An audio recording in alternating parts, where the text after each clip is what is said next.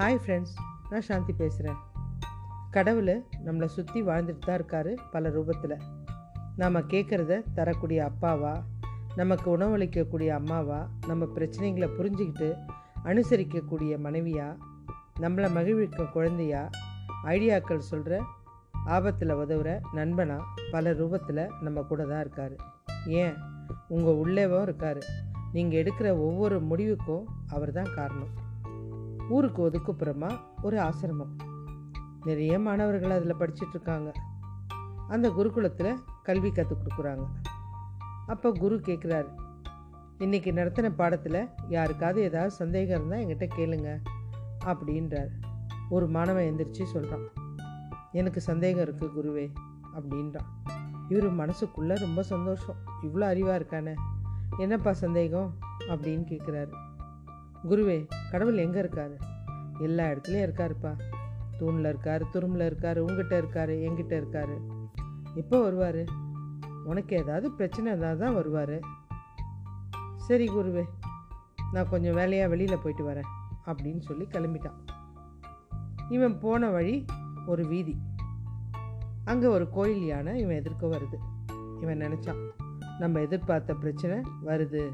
அப்படின்னு நேராக வீர நடை போட்டுட்டு போகிறான் யானை மிரண்டு பார்க்குது இவன் யானையை பார்க்குறான் யானை இவனை பார்க்குது உடனே யானை மேலே இருக்க யானை பார்க்க இவனை பார்க்குறான் தம்பி யானை வருது பேர் தள்ளிப்போ தள்ளு. தூக்கி உன்னை போட்டுரும் ஜாக்கிரத அப்படின்றான். இவன் கேட்கவே இல்லை. தம்பி சீக்கிரம் ஒதுங்கி போப்பா. கேட்கவே இல்லை நேராக வந்தான். யானை துதுக்கையில் அவனை தூக்கி ஓரம் போட்டுட்டு போய் நேர்ந்துச்சு. இவன் கீழே விழுந்துட்டான். அடி நல்ல அடி. குருக்கிட்ட நொண்டி நொண்டி போகிறான் குருவே எங்கே இருக்கீங்க? நீங்கள் பொய் சொல்லிட்டீங்க. குரு வந்து கேட்குறாரு நானா? என்னப்பா பொய் சொன்னேன் நீங்கள் சொல்லிட்டீங்க. பிரச்சனைன்னா கடவுள் வரும்னு. வரலையே? அப்படின்னா. நீ என்ன சொல்கிற ஒழுங்காக சொல்லு. நடந்த விஷயத்தெல்லாம் சொல்கிறான் எல்லாம் கரெக்டு தான். சரி யானை மேலே யானை பாக இருந்தான் இல்லையா? அவன் என்ன சொன்னான்? அப்படின்னு கேட்குறாரு அவன் என்ன சொன்னான் யானை வருது தம்பி ஓரம் போன்னு சொன்னான் தூக்கி போட்டுருன்னு சொன்னான் உன்னை காப்பாற்ற கடவுள் மாதிரி சொன்னானா இல்லையா? நீ கேட்கல அதனால தான் உனக்கு இந்த அடி. நீங்கள் என்ன சொன்னீங்க? பிரச்சனைன்னா கடவுள் வரும்னு சொன்னீங்கல்ல. ஆமாப்பா அதுக்குன்னு சூளம் எடுத்துட்டு வேலை எடுத்துட்டு கத்தி எடுத்துட்டு தலையில் கிரீடம் போட்டுட்டா வரும். நீ நினைக்கிறது தவறு. உன்னை சுற்றி இருக்கிற மனுஷ ரூபத்தில் தான் வரும். நாம தான் கவனிக்கிறதில்ல அப்படின்னு சொல்கிறாரு அப்போ தான் அந்த சிஷியனுக்கு புரியுது.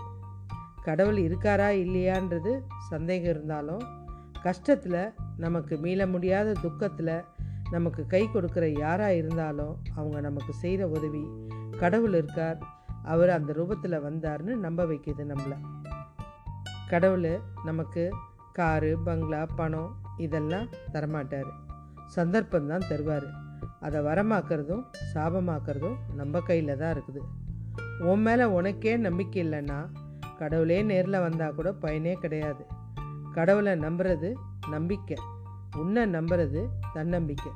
பிடிச்சா லைக் பண்ணுங்கள் ஷேர் பண்ணுங்கள்